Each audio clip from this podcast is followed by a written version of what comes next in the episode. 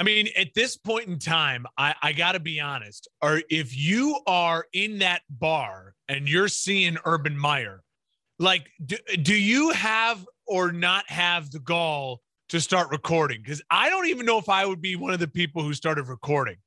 I think I would probably point. just be like jaw dropped, be like, "Holy shit, what am I seeing? What is going on?" That that definitely is Urban Meyer. But like, I give the credit to the whoever the kids who were recording. I mean, the chick was taking the selfies. Like she, the one who was, the, yeah. the girl who was, uh, there were a couple with them. They they had the gall to do it, and good for her. But if you're one of this, the guys in the bar, and now we're getting like a new alternate angle I saw on Twitter today. It is Twitter's had a day too because Facebook's been down. They got the all 22 film of the uh, Urban yeah, Meyer incident. There you go. That's right. And I ought to be honest, like I would be too scared to film. I would I would worry that he's got like goonies or cronies, you know, in that bar ready oh, yeah. Some secret service hanging oh, up on yeah. the roof or something like that. You just never know. I, I, I will obsessed, say I was I was obsessed with that video. All when I saw Urban Meyer trending on and I saw that video, I was like, what in God's name was he thinking? Yeah, for those of you who don't know, uh, just go check Twitter and see why Urban Meyer. Search Urban Meyer. Yeah. There's there's been a video circulating of uh, him being grinded upon uh, while sitting at a bar, like he's just sitting on the bar. In Columbus, stool. he like took his days yeah. off. That's what surprised Columbus, me. I was Ohio, like, "Where's his Ohio State quarter zip?" Yep.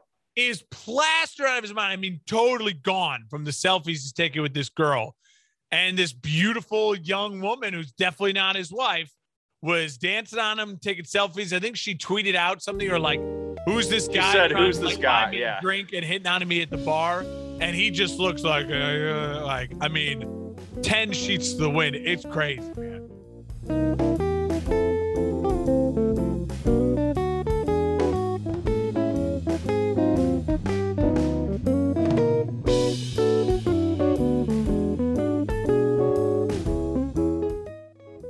That's what I was most surprised about was, you know, part of me was like, oh, this has got to be an old video. Because one, why is he wearing an Ohio State quarter zip yeah. in Jacksonville? And not not just that, but it's a long sleeve with long pants in Jacksonville, still really hot this time of year. It, it was I was very surprised, but then to find out he went back to Columbus after the Thursday night game, then it all made sense. So, well, but even then, like know, what, like what's like traveling back to Columbus, like where you know you're king, where you know you can get away with it. You get your buddies, your boys, still from like I, I mean, I, it's sure. a, it's all just like all. Maybe that should have been our bold strategy for this week. Bold, just the fact that that's that was a bold move, Urban, going very there. Bold, but, uh, very very bold. we have others coming up down the pipe just a little bit yeah. later on in the show. Welcome everybody to our NFL Week Four recap here at the Football Ooh. Lounge. I'm Dan. He's Mark, and uh, what a string of games, especially the Sunday night game. Obviously, had a lot of eyes drawn on it uh, with the Patriots and the Tampa Bay Buccaneers. The reunion with Tom Brady. We'll definitely get to that a little bit later on in the show. We have our bold strategy, as I just mentioned, coming up that may surprise some folks. And then at the end, we finally get it. The Super Bowl plane begins. I don't know, it's not fully departing yet, but it's uh it's on the runway. It's getting ready. Boarding has deport. begun. Yeah, yeah, Boarding there you go. Has begun. Absolutely. Yeah, we got, you know, those uh, nice little hand wipes right now handed out to the teams. Yeah. And uh and we're just walking them through how to put on the seatbelts and stuff. On so, the yeah. way to LA, baby. SoFi Stadium, Super Bowl 50. What there is it? Go. All right, we're getting a little, yeah, yeah. Super Bowl 50. I don't remember what number it is. Is 55? I never remember. This it, it does seem like uh, 55 would be a bit much, but at the same time, it's uh, it's all a blur at this point. It looks like it's 56. Yeah, because 50 was the Broncos. I remember 50 was Broncos. They won. Seahawks. No. Right? Broncos no, versus Panthers. Oh, they that was won. the 50. Because right. that was just the, that wasn't, it was supposed to be Super Bowl L is 50, but it was just like 5 0. Peyton Manning was, foul. I remember that one. Yes. Okay. So there you go. 56. That's close. 56. There it is. Yeah. Yeah. We're close enough. Um, there you go. Well, if you're all uh, joining us uh, and want to give us a, a, like on YouTube, subscribe, that would be greatly appreciated, uh, as well as uh, on social media at FB Lounge Pod on Twitter. If you're on Facebook, you're just SOL right now because uh, yeah, Facebook yeah. and everything taking a big hit right now. So Good hey, thing we've got multiple platforms here. I'm uh, honestly at this point in time, if Facebook just never came back, would you be that sad? No, probably not. Neither would no. the you know the the long uh you know screenshots of comments that are you know seven paragraphs long. Yeah. To not have to deal with that as much anymore, that would be a bonus. yeah, sure. I, w- I would agree. Yeah, I would agree. All right, Mark, let's get into our week four analysis here and recapping all the games. We'll start with the Thursday night, as we always do the Jacksonville Jaguars at the Cincinnati Bengals. And the Bengals come away with a, a slim three point victory, 24 to 21. Joe Burrow looked really good. So did Trevor Lawrence, if I'm being honest, to really taking a step forward. It seemed feels a little bit more comfortable, but Jacksonville just, you know, not able to, to contain Cincinnati enough in this one, Mark, as Joe Burrow uh, pretty much had a field day in this one. Threw for two touchdowns, but nearly 350 yards and went 25 of 32. Your thoughts on the Thursday night game that were typically treated to messy games overall? Well, you know what? My immediate thought was going to be talking about Joe Burrow, but now it just sparked in my head. Wait a minute. That game was in Cincinnati. Maybe Urban yeah. Meyer didn't even leave with the team. Maybe he's staying. oh, Ohio. yeah. That's a good point. Yeah. Yeah. Ah, here we go. To you know, I feel like I feel like uh, Sherlock Holmes here.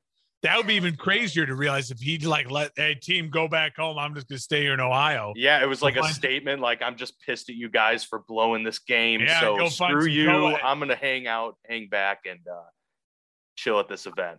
I think that to me, in all seriousness about the game, I think the biggest thing to me was Joe Burrow you know, we've had so much talk about Justin Herbert, and rightfully so. And Justin Herbert's been fantastic. But Joe Burrow was the first overall pick in that draft last year for a reason. And it's once again, it's starting to feel like that swagger that we loved about Joe Burrow before he got injured last year. That's really coming fully back. I mean, he was fantastic in the second half. And it and and yes, he's got weapons on offense as far as receivers and a and a running back but that offensive line is still very shaky, and that defense is very porous. And it's it, it's just for me the biggest takeaway from that game was Joe Burrow can be that dude. I, I really feel like if Joe Burrow's trajectory goes continues going this way through the end, end of his year, and he is able to stay healthy, going into next year, I may feel even more confident about putting Joe Burrow in that conversation as a guy that if he's got the right pieces around him, you can win a Super Bowl with Joe Burrow. Like I, I feel I like that was such an impressive. He it seemed like it was just kind of like the whole Bengals staff was just like, all right, Joe, you got to win us a game. And Joe's like, all right, I can win you a game, no biggie. Uh, he's got such a great personality. You could tell the team rallies around him. Great to see him healthy. He's still got good mobility, and maybe it's because that knee injury happened when he was so young, and maybe it t- it's going to take some years off the back end of his career and the mobility at the back end of his career it certainly could, but right now it still seems like he's got good mobility. Uh, to me, Joe Burrow was the story that uh, he's really putting himself back in that category, uh, winning games three and one um, in that division. It's going to be really, really tough with the Browns and the Ravens to stay afloat. Uh, but the Bengals looking feisty. Yeah, and to you, you mentioned it right there at the end. I thought that was the biggest thing. Just keep staying in that race as long as you possibly can with Baltimore uh, them, you know, eking out victories. You don't have to win pretty all the time. If you can just win a football game and keep moving forward, uh, that pays dividends. We saw it with Cleveland this week too, which we'll get to. You know, close game, but they won it. Um, so those are the moments that kind of define your season as you get across because you know it's any given Sunday. Jacksonville had its moments to uh, get into this one and win, but Cincinnati able to prevail. I thought Joe Burrow looked really poised and I agree, he looks just like a leader of men, a guy that can rally the troops. And that defense, even though they did let Trevor Lawrence, um, you know, get the best of them at times, that Cincinnati defense is pretty good too. They're starting to get back to what that defense was maybe around 2015, uh, 2014, where they had some really elite units uh, and then an offense that was just kind of able to to win games close. If Joe Burrow all of a sudden gets a great defense behind him, now yeah. we're looking at a really scary team really quick. I mean, this division's already looking to be really competitive. So big win for the Bengals there. And Jacksonville, it's just all about improving, really. I mean, that's the thing. I, we, we no one expected them to win a lot of games this year. It's just about Trevor Lawrence getting more comfortable, better week in and week out. And I think we're seeing that so far from yeah. Trevor. So, you know, good stuff there. I love the design runs they gave for Trevor. That you yes. could tell it felt more, he felt more comfortable immediately. And, it, and and there's something that can be said about the confidence for young quarterback. We'll talk more about the young quarterbacks throughout the show. But when they when they feel just even that little bit of confidence boost from a good design run where he's able to cut it and get 10 yards, all of a sudden making that 30 yard bomb in that tight window like he did, that just seems like it's easier for him to do. Like, oh yeah, I can do this just because you get a confidence boost. And few things to me do a better job of throwing the defense off than a quarterback who's not like a pure runner like Lamar Jackson or Kyler Murray because the defenses are already planning yeah. with a spy and everything. It's those quarterbacks that are fairly mobile, like an Aaron Rodgers, you know, or uh, you know, some of these others like a, a Josh Lawrence Allen. or Daniel Jones, even, you know, yeah. It, when you can do a read option on them and get, gouge them for 10, 15, 20 yards, now all of a sudden that's going to open everything up for you because now they yeah. have to really pay attention. So, yeah, good stuff there. Good to see him, you know, getting his feet wet in the NFL. Let's go to the Lions and Bears game next, Mark, and we'll go right to it. Uh, NFC North showdown the Bears get a much needed victory, 24 to 14 over Detroit. Now, it looked like it was getting close towards the end there in the fourth quarter, but the Bears defense pulling through. Uh, obviously, one of the weirdest snaps off the quarterback knee into the hands of a defensive lineman sequence that I've ever seen. That was crazy. But Bears come away with it in the red zone. That was a huge moment in the game. Darnell Mooney, a break open, you know, breakout game for him. Five catches, 125 yards. Huge fourth down stop late in the fourth quarter. And so, really, an all around team effort, Mark and Justin Fields looking much better, albeit against Detroit, but you'll take it any way you can get it. Hey, listen, you you always again. This is a game you circle on the schedule that you win this game. You know what I mean? You want it. You and and there's the Bears played already. It seemed like just a different team at home versus on the road. They beat a Bengals team now that we think even a little more highly of uh, at home. Uh, they took care of the Lions at home. They seem to be just a better team at home. Defense plays better at home. The Bears going into this Monday Night Football game lead the NFL in sacks right now. Uh, I think third on the list is uh, is uh, Cleveland. They have 14. Nine of them they got against the Bears. So the the Bears front seven and what Sean Desai, the, the defensive coordinators, do seems to be working overall early into his career as the defensive coordinator and the play caller for the defense. The, the biggest thing about this game was we learned after the game, Bill Lazor, uh, the offensive coordinator for the Bears, took over play calling duties from Matt Nagy. And because of that, uh, according to Kevin Fishbain, he's the Bears athletic report, report. I get this from Twitter. The Bears only had 17 pass attempts against the Lions. That was the fewest in a victory under Matt Nagy in his Bears tenure. The Bears are 14 and 3 under Nagy when they attempt 30 passes or fewer. Think about that. It's such a simple formula for the Chicago Bears. And from what the quarterbacks they've had, and currently the quarterback they have. Now, in four years from now, the hope is Justin Fields plays a lot like Pat, more like Patrick Mahomes uh, or like a Russell Wilson, and you don't need to run the ball that many times. You can trust your quarterback to win you games with his arm because he's seeing the field. He understands the NFL and the game that it, the, the evolution. But right now, a young quarterback, even with all the talent in the world, the key to success is taking the ball out of his hands and designing things for him to be successful. I I tweeted out when I, you know, you always talk about when you go back the next day and you look at your tweets, how did you feel about the game? I think the tweet that stood out to me the most was the Bears lined up in an I formation with two tight ends. They faked a, a run to David Montgomery. And then Justin Fields, off a play fake, was able to throw a dart 25 da- uh, yards down the field to Allen Robinson. And that is something that I don't remember the last time I saw just a beautiful, simple, easy design play from the Bears offense used and taken like that and shown just perfectly. Like everything worked perfect on it. Of course, Justin Fields is the bomb to Mooney. The relationship the growing with Mooney is fantastic. Allen Robinson still making incredible sideline catches. Uh, there was so much positive, and Nagy does deserve credit for once again stepping out, firing himself for the second time, hiring Bill Lazor for the second time in his career. Uh, uh, third time in his career, hired him, hired him actually get the job, but now hiring him to call the plays. And credit to Bill Lazor. He deserves all the credit in the world for a really incredible game plan.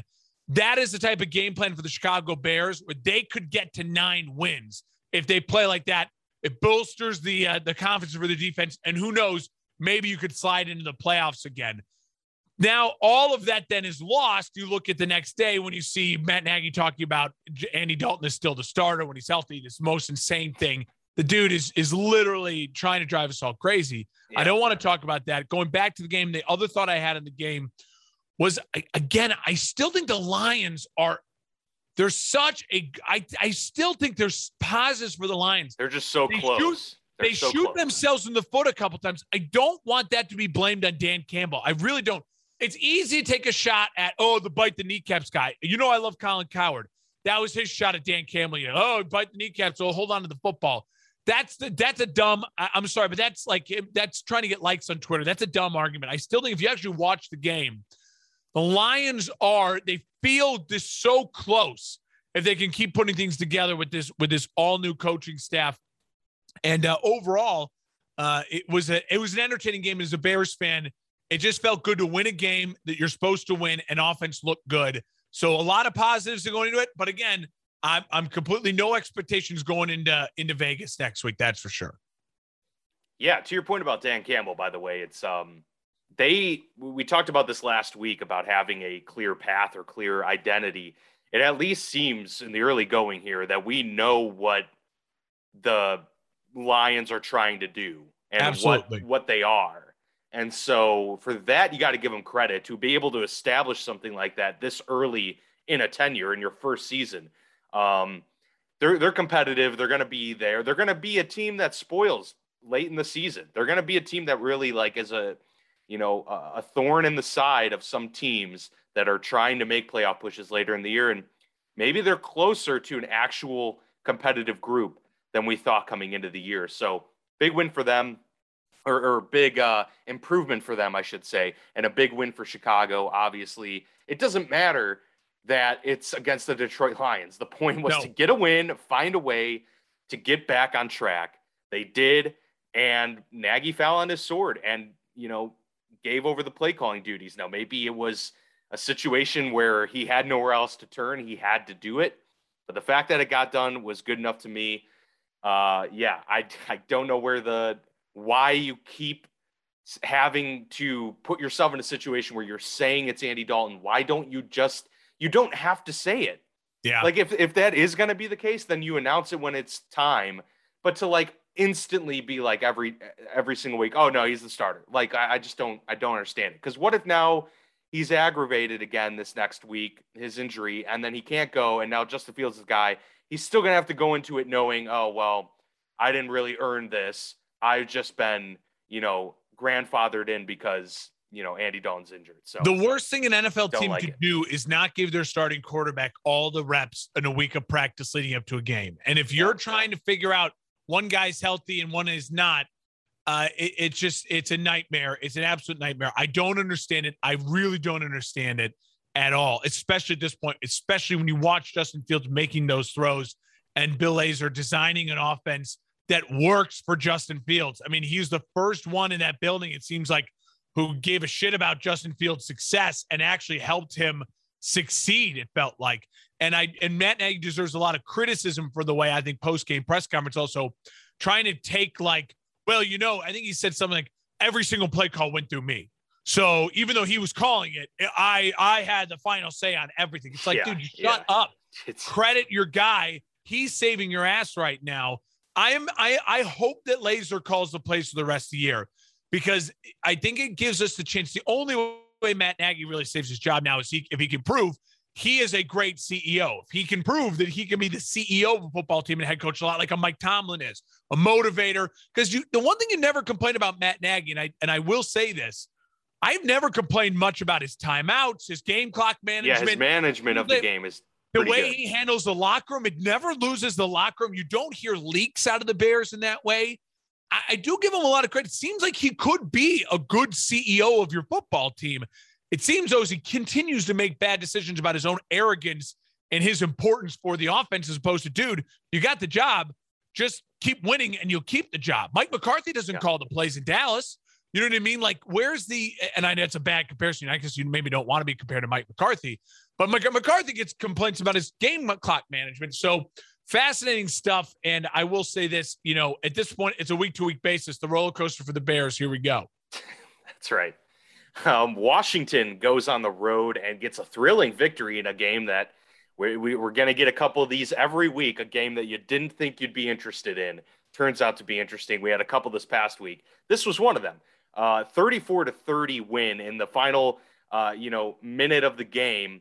Taylor Heinicke leads the Washington football team on a you know two minute drill drive to get a touchdown to win the game.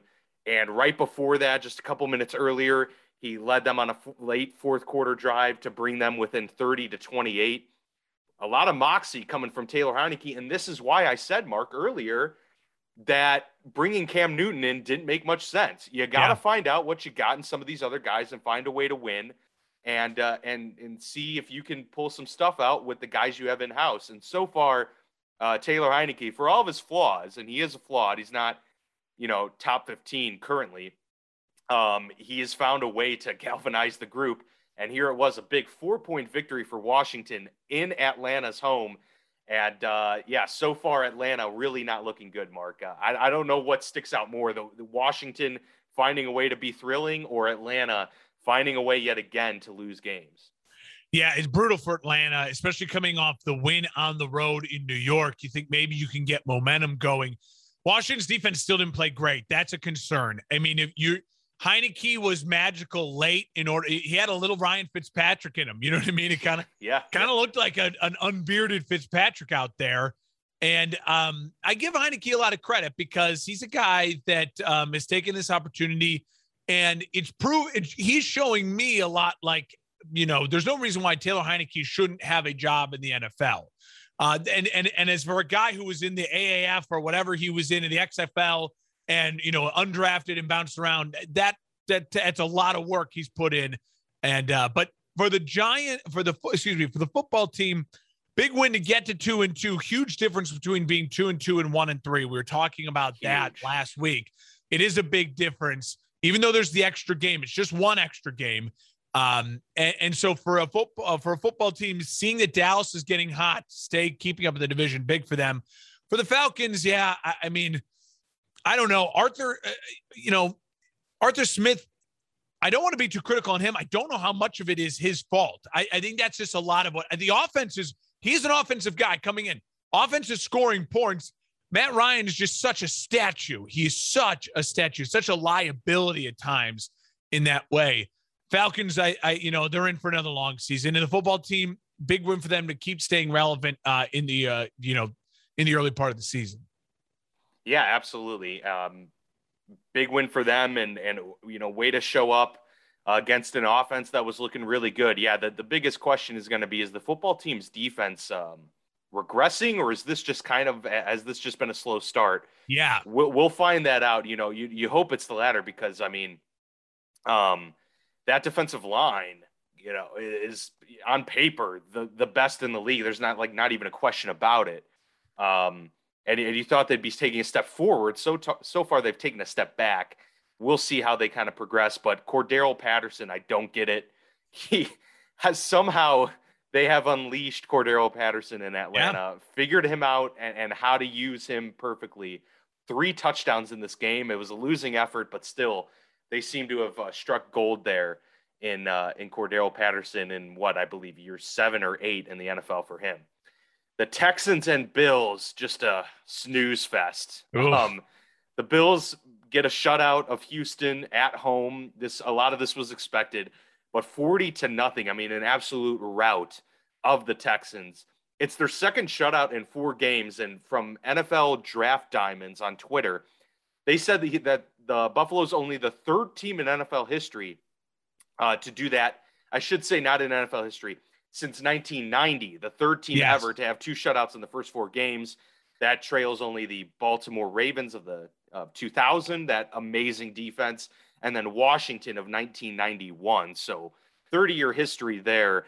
uh, they're doing something right. And, and to get two shutouts this early, I don't care if it's the Houston or uh, Texans or not.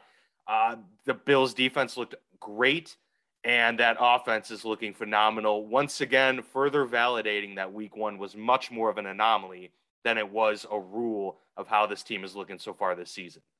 Yeah, I mean, they, they haven't been playing the best competition for sure, but can only play who's on your schedule. I'll just say this: it's it's now like it, it's just one of those things. It's comical, but I and I want to see where it could go at the end of the year.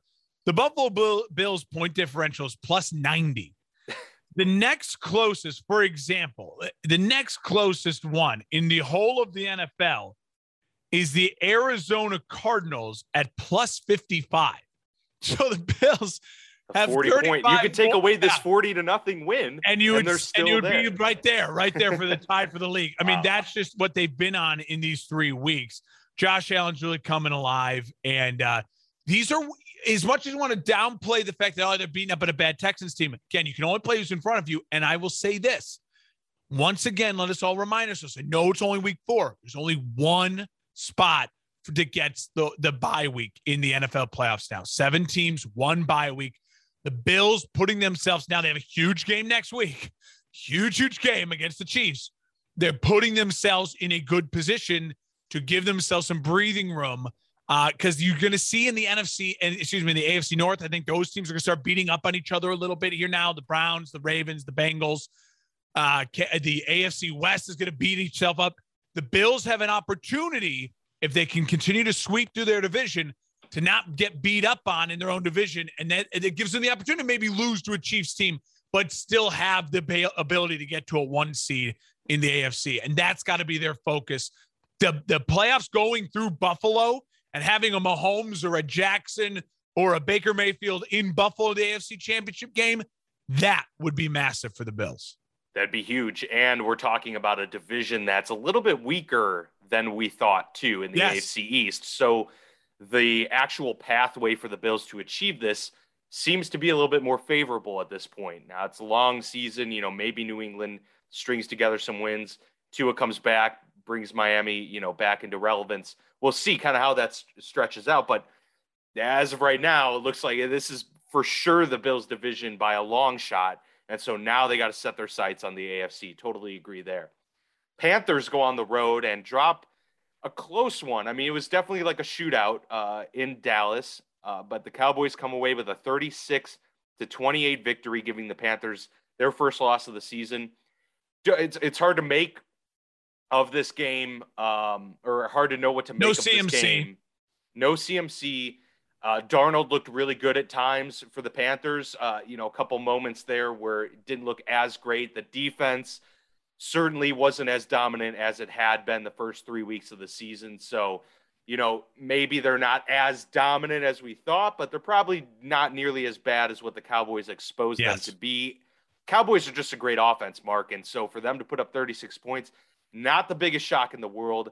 Um, but I did like the fight you saw from Carolina in this one. They were in this to the end.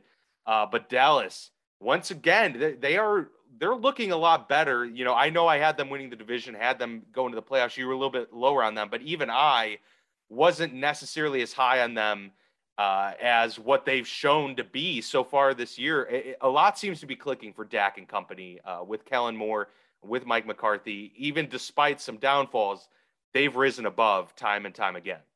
I think these two teams are a lot closer than that score in that game would indicate. I think if this game was played in Carolina, I could easily see it going the other way, especially if CMC is playing. Yeah. I think in a neutral field, I think they're also uh, uh, almost as close as they think. I think Dallas is a little bit of the better team, mainly because Dak, I think, just is playing at a, a higher level than Sam right now, and he's just got way more weapons overall. I, I, I would take Dak over Sam Darnold uh, at this point in time for sure. Uh, but they're they're closer than you think. I think this is exactly starting to see though who the Panthers are. The Panthers can be really competitive with the top of the NFC and maybe even upset some of the best teams in the NFC if if it's right conditions at home, things like that. Uh, and it's certainly on the track to to be maybe one of the top seven teams in the NFC. For the Cowboys, though, what I think this win signals to me is this is a more focused Cowboys team than we've seen in the past. Because in the past couple years, this is the type of game the Cowboys totally would have lost. And it's why we both, I think, bet the Panthers the plus 4.5 the points in our in our in our post we put out in the Facebook page earlier this week, RIP Facebook, is that um is that this is a game they would have lost because they were just coming off a giant win in division on Monday Night Football. Everyone's singing their praises. A noon start against the Panthers team coming to town kind of made it, you know, flip flop, wish washy, and not really show up, but they showed up. They were motivated. And Dan, the Cowboys could go on a run here. Their schedule yeah, looked tough at the beginning of the year. Now, as he's starting to realize what some of these teams are, I mean, they have the the Giants at home, and then they're at New England. That doesn't seem as scary anymore for the cow uh, for the Cowboys. They're at Minnesota. That doesn't seem as scary anymore. Hosting the Broncos, hosting the Falcons before they go at the Chiefs. So they have the next five games, all very winnable games. I think they should be favorited in every game in the next five games. They could be eight and one going into that matchup against the Chiefs in mid to late November. So keep an eye out for the Cowboys if they're going to run. I don't know if that means they're a great team and the team to beat in the NFC. Just think their schedule's breaking really well for them in the right time. They are fairly healthy, and Diggs is a stud. Micah Parsons is a stud, and that defense looks a lot different with Dan Quinn and two studs like that, uh, and making taking the pressure off the Jalen. Uh, what's his name? Jalen Smith James and uh, Smith, yep. and and, uh, and some of the other pieces they have uh, on that defense in Dallas. Micah Parsons is incredible. I mean, yeah. that's that's a big takeaway. The Diggs I, I is incredible too. That kid is a yeah. stud.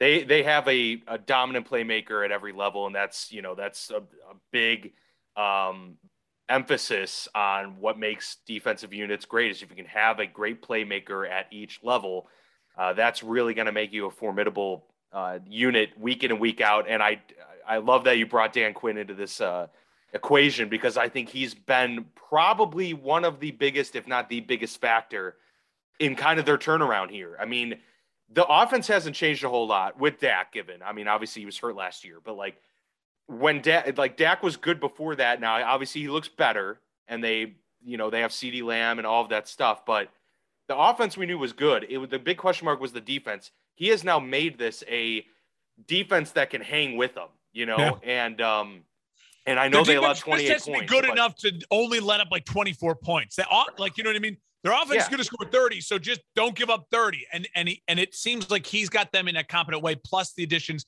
of Micah Parsons and the emergence of Diggs. Absolutely. Before we move on, I want to pose a question to you. Yeah. Um, who would you say right now, if you were thinking about like who's the best running back in the league right now?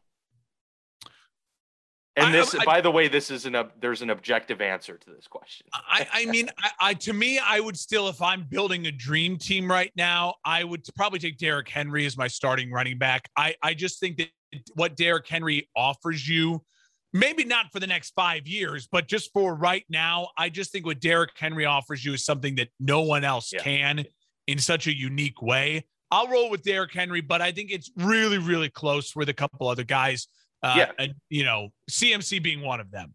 That's fine, you know, and I did mean just this year as well. But the uh, the correct answer is Sam Darnold because uh, oh, yeah. Sam Darnold leads the NFL rushing with five rushing touchdowns, more than him. Derrick Henry. And, they're uh, using they're using his ability to to move and be physical. He's a physical guy. Yes. I mean, yeah, he he's a big dude. I mean, yeah. we saw that like 40 yard touchdown run last year for the yeah. Jets where he like spun out of a tackle and and you know yeah. I mean, the guy's athletic and yeah so they're using that to their advantage. And, and that's a honest, perfect example of what we talked about getting t- defenses um fooled because they're yeah. not expecting it and then no. each time they're like okay they're giving us this lane. Let's just roll with it. Let's do the read option and run with it each time, Sam. And it's worked to perfection in the red zone so far for them. Oh, I, I couldn't agree more. But it's also just a, a, a great example, too, of an organization that made a smart move. They took a flyer on Darnold. To be honest, the Panthers could care less at this moment if Darnold, Darnold gets injured. He has to earn the job. You know what I mean? He has to prove that he can be the guy for the next couple well, years. yeah, they didn't invest. Like, they didn't invest in him in that way. Yeah, they're not lot. trying yeah. to protect and bubble wrap him like the Jags are with Trevor Lawrence or you know what I mean? Like, sure. so it, the flyer on it, and it's working. Sam Darnold right now, still at this point, is earning an extension with Carolina, in my opinion. Absolutely. Especially with the draft next year being not so great looking with quarterbacks. Definitely agree there. Definitely agree. The Colts go on the road to Miami, Mark, and um, kind of a weird game, I guess. Um, but Carson Wentz and company get the job done 27 to 17 over the Dolphins.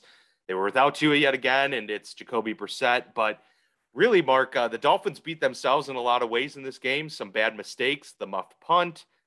Jacoby Brissett fumbled in the fourth. That both of those led to six points for the Colts. Um, and, and Wentz did look a lot better overall in this game with some flashes of the old Carson Wentz that we saw, extending plays, making some big throws.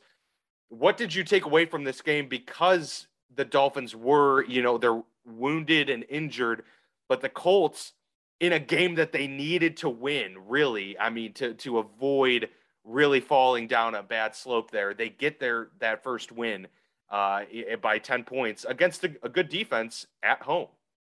Yeah, I mean, this could have been a disaster of a weekend for the Colts. They could have fallen to 0 and 4. And with looking at a schedule, thinking, oh, the Titans are playing the Jets. Oh, that's an easy win. This could, you know, everything broke right for the Colts this weekend. Wentz played well. They ran the ball really well. I mean, Taylor over 100 yards and only 16 carries. I know he had the big break, the long 38 yard run. Um, if for for me, this is a but it's a confidence builder. You're on the road in Miami against a team that now Jacoby Brissett has had two full weeks of getting the starts, uh, getting the, uh, the the the the plays in practice, and knowing he's going to be the starter. Uh, and he still came out uh, flat. The Dolphins just don't have an identity right now in offense, and all of the kind of shine on a Brian Flores, it's really wearing off quickly when you can see that just the organization just doesn't have a, a, a driving force beyond Brian Flores. Uh, good win for the Colts, for the Dolphins.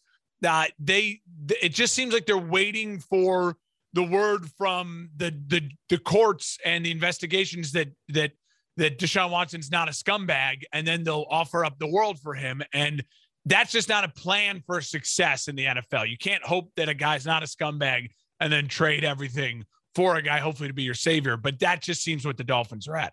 Nice win for the Colts, though. And their defense, the Dolphins, um, it, it kind of reminds me of what we talked about with Washington, where we yep. expected a much more dominant group, and so far it's it's it's been shaky at best. At times they look good, and then at other times they look really poor.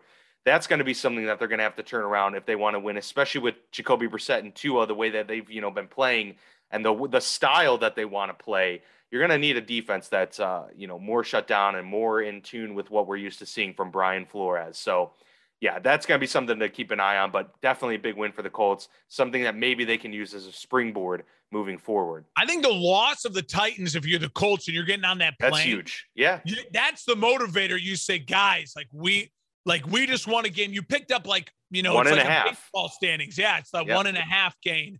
So I think that almost too uh, is is going to be something that really really builds the confidence for the Colts going forward. For sure. Uh, let's go to an interconference match between the Browns and the Vikings.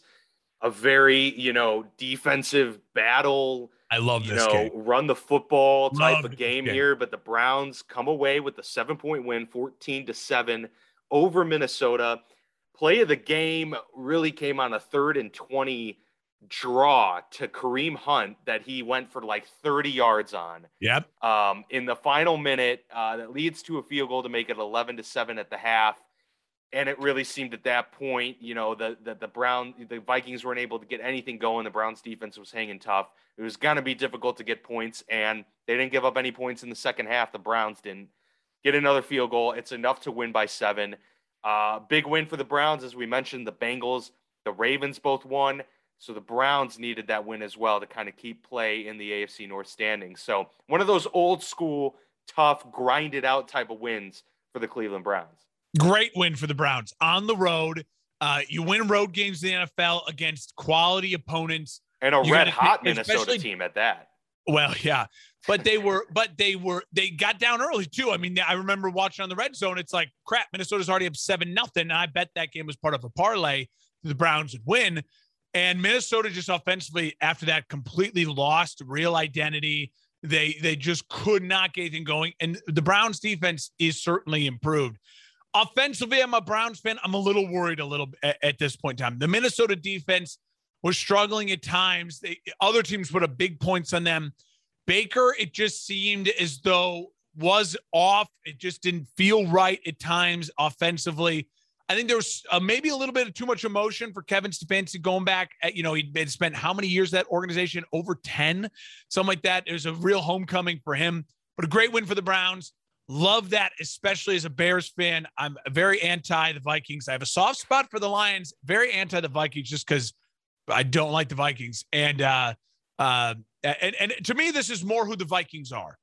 That win against Seattle, I think, is a little bit of a was you know a hungrier dog in the moment they got up for it. But when they're not up for it, and again, that's a shame on the coaching staff, shame on the players. You can't get your guys up for any game. Uh, but it has to be you have to be 0 and 2 to get up for a game.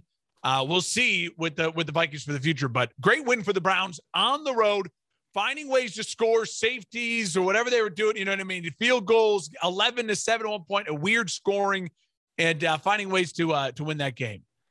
Browns move to three and one. Vikings fall to one and three. Let's go to the NFC uh, showdown between the Giants and the Saints.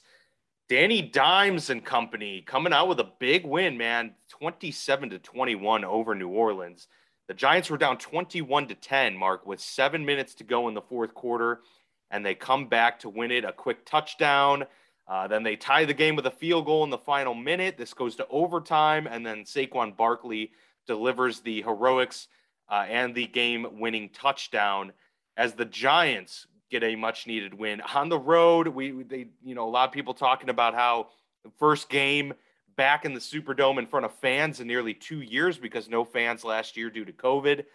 A big environment for Daniel Jones, for Joe Judge, and the New York Giants to walk into. And they come away with a huge six point win against a team that held the uh, Green Bay Packers to three points in the opener. Yeah, this is a, a massive win for the Giants. And again, it feels like a hungry, hungry, hungry dog type of win. They were backed into a corner, embarrassed at their home against Atlanta.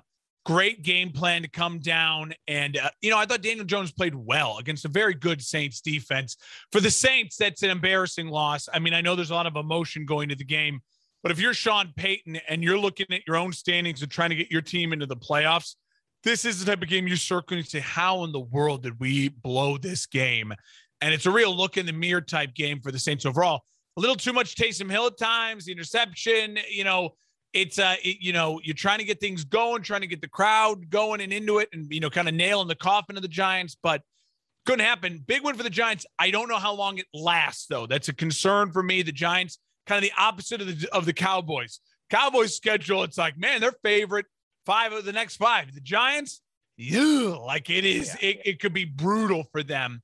So if they can come out and string a couple wins, you know, win two of three or win three of four and shock us all, and this gets us going, this could really be huge for Daniel Jones and huge for Joe Judge, all of them in that organization keeping their jobs. Daniel Jones needing a win like that to uh, to just help his case as a as a leader, and and it's a big win none, nonetheless. Uh, even though it was you know, wins against, in uh, New Orleans aren't easy. No, they're not easy. It doesn't matter who's uh, playing quarterback. Uh, so definitely in the Big Easy. Uh, Titans at the Jets. Oh my long God. game, long game. This goes to overtime, and it was a long overtime as well. I was not a fan. audibly. Yeah, yeah. The Jets getting their first win of the season, maybe their only win of the season. We'll see. But twenty-seven to twenty-four, Titans in trouble here. Ryan Tannehill, like th- this was a game for them to right the ship and you know get back into just the dominant offense that we saw last year. But instead, you know, Derrick Henry I, did Derrick Henry things, but Ryan Tannehill still struggling with this new group, and the Jets defense gets Tannehill on the ground seven times in this game, seven sacks for the New York Jets. That seemed to be a lot of Robert Saleh's kind of, you know, motif and his impression on this team. And that led to overtime. And then you, you got to hand it to Zach Wilson making some big time throws when the team needed it. But they hang on to win as Randy Bullock misses a field goal, which would have tied it and likely ended the game in a tie. Instead, Jets come away with a 27 24 win. It's weird to feel this way, but it's just how I feel. I it, it, the Jets smelled blood in the water and and to whatever that whatever happened in the week leading up to it when they knew that AJ Brown and Julio Jones were out for this game there was something that happened in that meeting room, and a lot of it probably had to do with solid net defense because they did get after Ryan Tannehill. They exposed something. They they looked at something that Titans offensive line was terrible in pass protection, and uh, I mean Derrick Henry had a nice game, but you know he can't beat a whole team by himself. And without Julio Jones and AJ Brown, they just were not dynamic enough. And credit to the Jets for upsetting a, a better team getting a win at home, calming a lot of the critics, calming the waters for them, steadying the ship. Can they build off it? I don't know. I think the Titans will be fine. I think they got to get their guys back. They got a tough schedule coming up, includes the Bills, it includes the Chiefs, it includes the Rams in three of their next four games. That sucks. But it seems as though the Titans, what I know of them early on so far this year, they kind of play to their competition. So maybe that means they actually get up for these games. They get AJ Brown, Julio Jones healthy, ready to go for those games. We'll see. Devastating loss for my wallet and a devastating loss uh, for the Titans in the standings because they could have, especially with the Colts winning, as we talked about, could have really kept that distance three and one versus one and three. But now the division is open. Division's open. It's going to be a dogfight now. I mean, it's going to, you know, I thought Tennessee was going to be able to run away with this division late. Um, but it looks like this may may go down to the wire. You know, down to the final game, final two games. Um, if the Colts can hang around and the Titans are giving them that room, there you go. That's all you need. Uh, Chiefs go on the road and get a 42 to 30 win over Philadelphia. Just way too much offense, no defense in this game. You know, a few turnovers here and there, but overall, the offense stole the show. Tyreek Hill with three touchdowns, guys unguardable.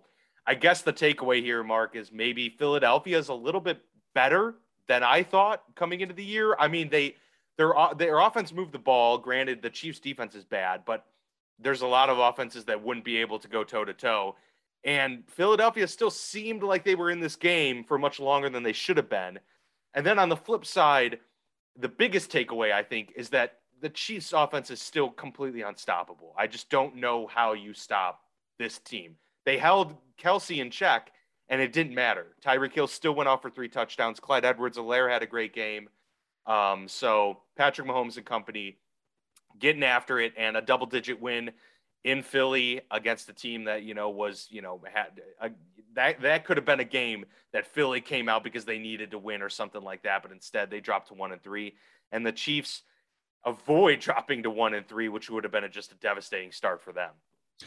Yeah, you know, Dan, I got to be honest. It's it's one of those to me. I didn't come away from this game thinking more of the Eagles. I came away from this game thinking to myself, this feels a lot like uh, the Chief, a couple of the Chiefs' wins from last year, where the defense they all week kind of didn't take it seriously. They saw the Eagles get embarrassed on Monday Night Football. Sanders only had two carries. Nick Sirianni looked over his head against the Cowboys. Short week, and a defense that's not good enough to just kind of rest on their whatever laurels they may have, they put their offense in a really bad spot. Now, Patrick Mahomes is the is the best quarterback in the NFL. And he is the best guy for if you're like, I just need five touchdowns out of my offense so we win this game. He's like, oh, yeah, don't worry, coach. I got you, especially against a bad Eagles defense. But again, it's concerning for the Chiefs. All this year so far, I have been concerned in those two losses. Now, this win, where it's like there just still feels like something's not right. They don't feel good enough overall, you know, one through 53 to play like that and get to where they expect to be. They expect to be in the Super Bowl. I still need to see more from the Chiefs. And for the Eagles, fun to watch. Jalen Hurts, good for him to have a nice little bounce back, but still don't buy the Eagles' long term viability to do anything at all. Yeah, I guess we disagree a little bit because I I did you know I thought the Eagles were just going to be an absolute dumpster fire, and I just feel like it they haven't seemed like that so far this year. They haven't looked good. Certainly compared to the Houston Texans of the world, yes, I agreed. I yeah. lean towards more them being a dumpster and fire. Hurts not... looks like he might be a viable option for this team, depending on if they can get the offensive line right yeah. and if they can, you know, get that defense uh, in the right place of where it was just a few seasons ago maybe he is a guy that can help lead a team. He's lucky um, to be starting. Some people like Justin Fields don't get the chance to just start games and learn. Very, very, very true. Um, but yeah, Chiefs, it's going to be hard to sustain that. But if there's a team that can find a way to win only with offense, it would be Kansas City. So yeah, we'll see how that goes as they continue to fight in that AFC West. Um, let's go to uh, the game that broke my heart. Uh, the Steelers at the Packers in Lambeau Field, and uh, Green Bay rips off a 27 to 17 win, although it really wasn't uh, as close as even that score suggests. Yeah. Um, I'll just give you the floor first to give your reaction. Obviously, I have my thoughts on it, but uh, overall, um, you know, Steelers drop to one and three, and the Packers get you know another win. Uh, you know, a game that could have been a trap game, but instead, you know, Packers get the win that they needed to to keep pace atop the NFC North. There, it's hard to it's hard to really put into words how I feel about. Obviously, I expected the Packers to win. Uh, kudos for them at home. The wink, the wink is. yeah. If I was a Steelers fan, I'd be loving on the wink. Aaron Rodgers in Pittsburgh next year makes a ton of bleeping sense. That defense is ready to go. You add another piece or two. They have weapons on offense. If he can get them to work on the offensive line, Aaron Rodgers in Pittsburgh makes a ton of sense. And that organization going from the Packers to the Steelers too, like the two biggest fan bases in the NFL that all travel well, he'd be beloved immediately in Pittsburgh. Anyways, if I was a Steelers fan, I'd be leaning on that a little bit today. And I think Aaron Rodgers working with a coach like Mike Tomlin. Mike Tomlin clearly has babied Big Ben. You think you don't think he'd baby Aaron Rodgers? He'd baby him too. He'd have his way in that place. I'll say this: the last time I felt like this watching a team was watching Eli Manning in that last year with the Giants. Eli Rivers played well enough, especially in in his last year in San in LA. Not great, but he played well enough in Indy at times to be like, no, no, no. I, I, this is still like he's going out with some dignity. He's going out with they're winning games. Like he's he still feels like he is a key to the success of this team. This Big Ben is starting to feel a lot like Eli Manning, where it's like Eli was surrounded by a worse team, so it's a little different. They were rebuilding with no quarterback. It just it hurts to watch because my memories of Big Ben. Big Ben's a Hall of Fame quarterback. I firmly stand by the fact that Big Ben's a Hall of Fame quarterback, deserves to be in the Hall of Fame. He's in that tier like three of Hall of Famers. I think there's tiers ones, twos, and threes. Uh, there's like three guys in tier one, in my opinion. There's many guys in tier two, and there's a lot of guys in tier three. He's in that tier three, but he deserves to be in there. And this is kind of hard to watch at this point in time. And the game plan is not helping him. And that's what's disappointing is that uh, Canada, I believe his name, the offensive coordinator, like they're just yes. not doing what they need to do to help him either. And it's like it's just like watching a kind of a blind dog in a fight, and he and he's got some of his senses, and he's he's like barking at something like, no, no, the the bag that he's attacking you from the right, but he's looking left because he thought he smelled him because he can't really see out of his right eye. It's just like it's it's it's hard to watch. It's a little hard to watch right now. Yeah, no, it absolutely is, and um, especially you know, juxtaposed to Aaron, who's still sure. throwing darts yeah. and is just uh, and is only like two years younger than Big Ben. Yeah, I, like it's uh, it's yeah, it's brutal. No, it is. the The wheels are starting to fall off if they haven't completely fallen off. I mean, they are wobbly as all hell. And um, you you're right about the the team not scheming for they're compounding the problem, and that's yeah. the issue. Is when the problem is Ben's not not mobile anymore, you know, and he's not the old Ben. He still has. I I will of all the narratives, the the Ben doesn't have the arm strength one is the one that's the most it's incorrect to me. It's yeah. not true. If you saw the first touchdown he made, it was a beautiful dime that was you know 50 yards on a rope into the end zone to Diontae Johnson. That's not the issue. The issue is one decision making where he doesn't trust his offensive line because it's terrible. Like to me, the biggest issue on this team is offensive line, but a close second is Big Ben. And part of it is because even when he does get protection, he's anticipating not having protection and yeah. thus getting rid of the ball too soon. He's making poor choices. He's making poor throws a lot of the time. Yesterday, we saw him miss Juju on two throws. One could have been a touchdown, game changing type of situation you have to make those throws, especially if you're a Hall of Fame quarterback. You expect him to make those throws. He's just not doing it. And so to compound the problem, they're not scheming things right to get to make use of their weapons at all. We now have seen Mark, and this is the most frustrating thing to me because I expected them to lose as well. I knew they were going to lose to Green Bay, and I was just hoping for a win. I was hoping to be wrong. But it's not the fact that they lost, it's the fact how they lost and why they lost. For one, obviously, yes, they blew a call uh, right before the half. That and, and you can't. I don't care if you want to call it sour grapes. It's not the fanboy in me. It was a call that it's a game changing call. It that is. goes from a 17 to 14 lead for Pittsburgh at the half to a 17 to 10 deficit. It's a 10 point swing. Uh, they called Joe Haden off sides. He clearly timed the snap perfect. They blocked the punt, return for a touchdown, gets called back. But besides that, Green Bay comes out in the second half. They get the ball right away, but it's still it's just a seven point game. And the fact of the matter is, Pittsburgh was able to you know, yield a field goal basically the rest of the way until the garbage time touchdown. So uh, it's just it's not good enough. Clearly, it's just not good enough. And um, twice in this game they had fourth downs, and twice they threw the ball behind the line of scrimmage or yeah. right at the line of scrimmage.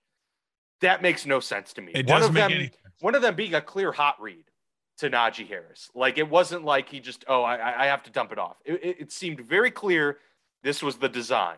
We're throwing to Najee in the flat and hoping he gets five yards. They did that exact same thing last week on a fourth and goal from like the 10 and threw it to Najee in the flat. And they were doing this tap dance about whose fault it was. And, oh, I don't remember that play. Or, you know, oh, I, I think we schemed something different.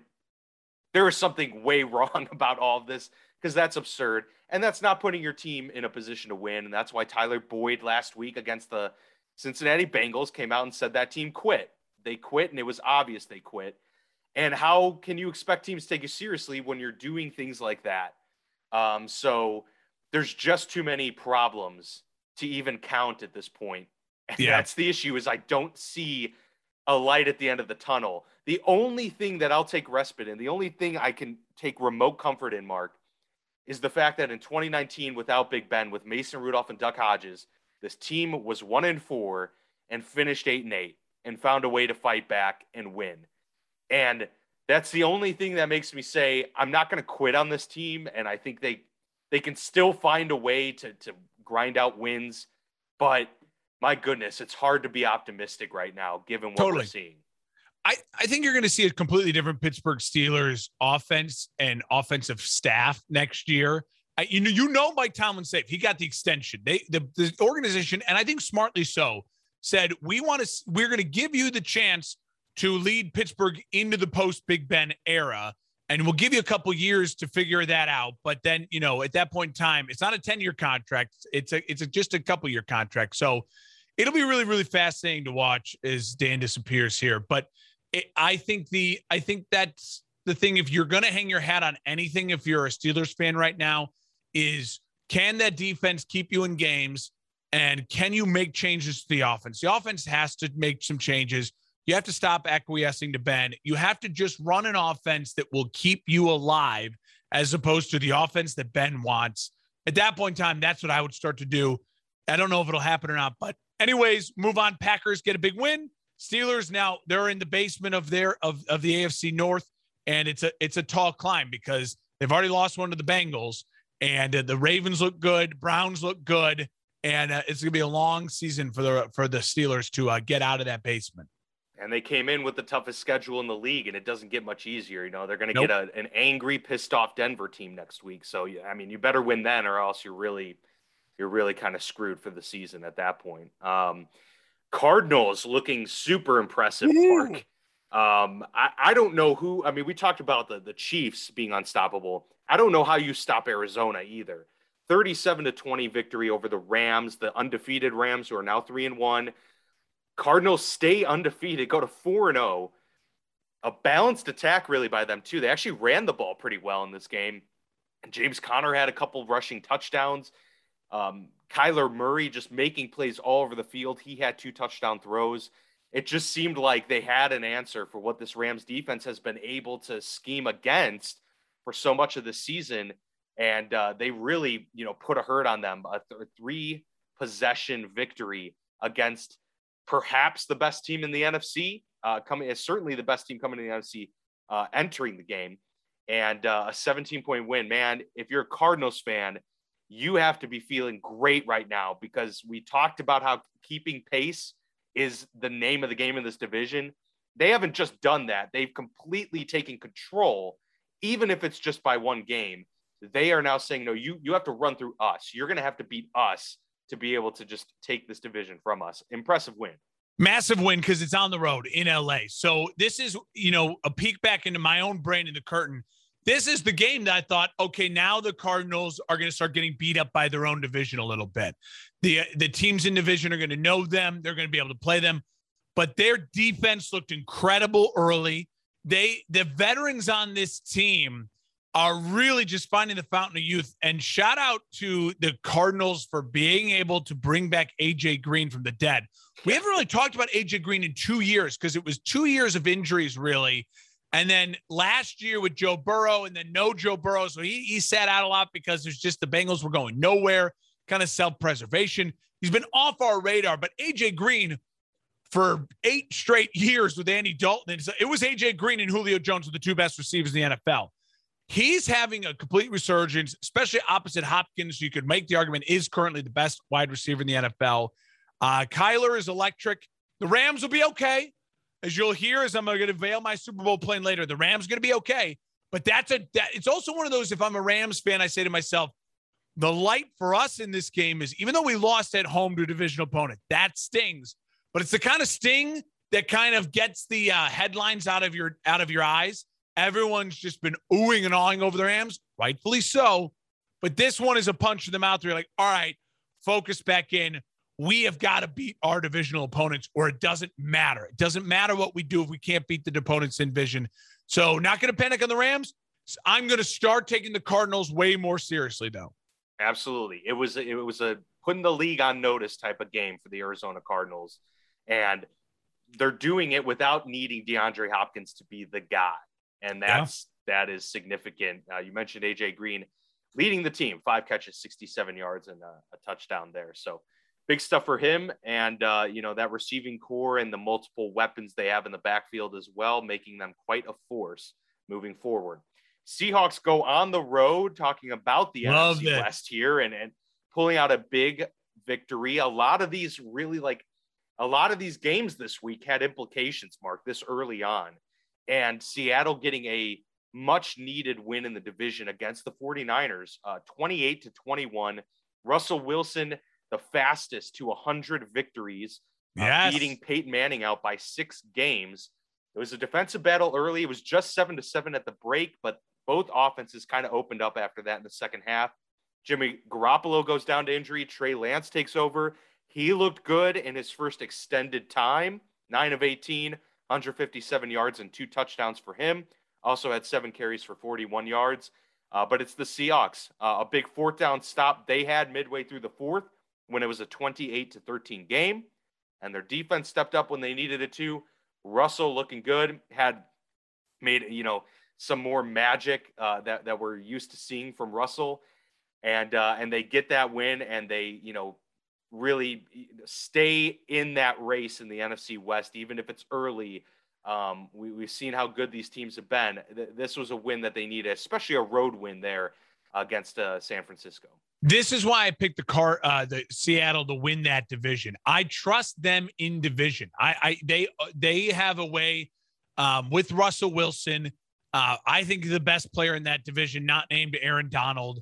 Um, eh, their offense with Lockett and Metcalf uh, is very, very explosive. Talk about being able to score in three play drives. And also, I just want to make it known my uh, bold prediction at the beginning of the season all rookie quarterbacks would start a game by week six. Looks like that's going to come true now with the injury to Jimmy Garoppolo. Again, you just can't trust Jimmy Garoppolo with the injuries. And, and at this point in time, depending on how much time he misses and depending what happens with San Francisco over the next week or two with them, you know, if they go 0 2 with Trey Lance, whatever, do you stick with Trey Lance? How does he look? I mean, he looked good. It looked also at times like he underthrew guys, overthrew guys. You can tell he's got all the ability in the world. He's like that puppy that's discovering you gotta he's got rein him in. He's gonna grow into, and he, Yeah. he's got big floppy ears yet. He doesn't know what to do with them yet. And and you can see that in like two years from now, that dog's gonna like win, you know, the dog show. He's gonna win Westminster Abbey. He's gonna be incredible. He's gonna be a specimen. But right now, he's just like ah, just going around drooling everywhere. He really does have all the talent in the world. Um, it's exciting to watch. But right now, this is still Russell Wilson's division. The Arizona beating the Rams with the Seattle getting the win that makes me feel even better about Air, about Seattle's chances to still win this division, even though there are two losses compared to the one, and there's none for the Cardinals. So, uh, really fascinating game, fun to watch. It was hard though because I kept watching Arizona. I kept like flipping back and forth. I'm like, God, it's just so much fun to watch Arizona right now. Yeah. So uh, kudos, but kudos, big, big bounce back win for Seattle. They got the Cardinals got a lot of flack uh, when they decided to go to Kyler Murray one year after taking Josh Rosen. That appears to be A great a phenomenal move. Franchise changing, great decision. Absolutely, absolutely. Steve Keim They- deserves credit for that. Yes, GM. you take He your lumps. Admitted, I made the mistake with the coach and the quarterback. I'm getting a new coach, new quarterback. As through Yep. four games, three years into it, it's looking like it really works. You got to be willing to move off mistakes quicker and uh, and and not have to double down, and that's what they've done. And I agree because if you're Seattle, if you're San Fran, I'm still more scared of the Rams in the long term run Yes. Then the Cardinals. So for the Cardinals to get that win over the Rams, I think that is a, a much more helpful move uh, for all of those teams in the division. And a large part of that is we just haven't seen the Cardinals get to the playoffs yet with Cliff Right. Kingsbury. I, you know, so much of this is based off of uh, when we say things like that. And I agree, I agree with that statement. I'm more scared of the Rams long term. Sean McVay, I've seen get to Super Bowl. Sean McVay, I've seen lead this team to the playoffs. Um, and Sean McVay, I've seen keep it close with a Jared Goff with a broken thumb in Lambeau in the playoffs last year in like two degree weather. So we, we know what to expect from them long term. They'll bounce back from this loss. But yes, I agree with you. Uh, I'm still more scared. Of, uh, the NFC West is fascinating. And, I, you know, this brings up a great point. I was thinking about it earlier. The NFC West, I think, is the easiest division to say has the best quarterback play one through four in the NFL. I do believe the AFC West is a very close second, though. Though the West, because if you look at either division, Derek Carr being the third best quarterback in the AFC West, and then you would say the third best quarterback in the NFC West is Kyler Murray. I mean, that is if Kyler Murray's the third best quarterback in in in your division, that's insane. Like that is an Yeah. insane division. When you look at when you look at an NFC North and you say, well, who's the third best quarterback in the NFC North? Jared Goff. Uh, you know what I mean? Like it, it's a it's t- uh, it's a fascinating thing to think about. But the the West, if the NFC and the AFC, just loaded with quarterback talent. Absolutely, absolutely, and um, you know that's that's going to be probably the most competitive uh, by the end of the season. The the team that I mean, you could really see four teams going to the playoffs. Like you Well, could see it if- if, especially it with the possible. standings, with the standings where it's Well, it is, down. You know, the standing where it's where it's breaking down right now. I, I, don't doubt that it could end up something like that. I mean, Good. you look at in the NFC. I mean, it doesn't look. It looks like the East will have one, the North will have one, the South could have maybe two, but uh, you know, we don't we, we don't know where Carolina's going. Yeah, that would be the only one that you would think maybe. You know, Yeah, um, it's going to be. It, there could be three teams from the NFC West. There really could. And, and, and you know what? What there's going to be a team that makes it into the playoffs in the NFC that is not as good as an NFC West team that doesn't make it in because maybe they get beat up in their own division. But right. I, I still think you could argue the three best teams in the NFC could be out of the NFC West right now. It's just crazy. Absolutely, it, it really It's is wild. The Ravens go on the road, uh, defensive, uh, you know, battle of two of the best defenses in the league right now uh, against the Broncos. The Ravens put a hurt on them, twenty-three to seven, and uh, you know uh, the, the biggest headline coming out of this one, Mark, is that the the Ravens tied the Steelers franchise record of forty-three consecutive one hundred-yard rushing games, and they did it on the final play of uh, regulation instead of a kneel Yeah. down. They got five yards on the final play and kept that streak alive. But uh, Baltimore, got to give them credit because Denver was coming in red hot, undefeated. And Baltimore, obviously, you know, it was a matchup that maybe wasn't as conducive because the Broncos defense had been lights out coming into this one. But the Ravens did what they needed to do to get a win. and now they are still, you know, that number one team in the AFC North, tied, but uh, clearly just based on what we've seen on tape, uh, atop that division and still a force to be reckoned with uh, early on in this one. Yeah, I mean, as soon as Teddy Bridgewater goes down, you you really lose a lot of hope for uh, yes. uh, the Broncos to stay alive in this game. And Drew Lock does his interception, does what Drew Lock does. He's got all the talent it seems like in the world, but just can't really put it together tough spot for him as well uh, to get in there and just be throw thrust in there. But he's a guy that has starting experience before. Like to see, you know, if you're Drew Lock, you're hoping for a chance of that. It's hard to you don't want to root for injuries for a guy, but you're hoping for your chance to get back out there, and it just didn't go well. I'll say this about the Ravens: I have no qualms with them doing what they did. I know Vic Fangio threw a little bit of a fit over it, um, but you know what? That's one of those things the game is they've they've won the game. The game is over. If they want to do something for them that's meaningful for them with their preseason wins and and stats like that, they certainly deserve a stat like that because they have been incredible with that they've done in the modern era of the NFL compared to what the the, the, the record was and where you ran the football and that's all you did. You ran the ball 40, 50 times a game. So credit to that. I, I think it's I, it doesn't bother me at all. They're a hot team, three in a row, and and I don't think I don't think less of Denver. A lot of people are like, oh, Denver got exposed. The Ravens are really good. And and Denver, Denver's to me is a lot like a Carolina in the in the in the NFC, what we talked about earlier. I think Denver's one of those teams, and we'll talk about in the Super Bowl plane. They are a team right now that you just got to give them a little bit more time to really start figuring out what they are. I got to see a couple more games. I hope Teddy Wood- Bridgewater is able to come back right away. Hope the concussion's not too bad uh, that was certainly help them uh, stay competitive. But uh, right now, I, I, I just think that right now the Ravens are are a better team. They're playing better football, better players, better coach, and uh, a lot better quarterback, and so they won a game on the road. Yeah, yeah, and that's all you that's all you can ask uh, for a team like that. And I I think um, anyone being upset about them going for it for the record to hang on to that, um, I think that's silly. It was it's a meaningful yeah. record. It's one that's very difficult to achieve, as you mentioned it's in today's NFL. So. What's it's that? Not like, it's deservedly so. It's yes. not like the. It's not like they were go. It already blown you out, and they're going for the record of rushing for ten touchdowns in a game. They've already rushed for nine, and there's like ten seconds left, and they're like desperately trying to rush for a 10th touchdown to run up the one score in one game. Right. They're going for something that's a much longer seasons of yeah, long it's to hang on to what you've already done. It's a continuation yeah, of what you've done. And it wasn't a total blowout. I mean it, I, yeah, I, I, agree with you. Yeah vic fangio was pretty salty afterwards. He called it bullshit to be exact. That's what he said. And john harbaugh he's allowed. He's uh, clapped back. Absolutely. They're both allowed to to give their thoughts on it. But uh yeah fangio not happy. And um you know harbaugh on the other hand said uh they apparently Denver tried to throw the ball in the end zone with 10 seconds left right before that on fourth down or something, and Harbaugh said throwing the ball in the end zone with 10 seconds left. I don't know if they're if that's uh, there's a 16 point touchdown that's going to be possible right there.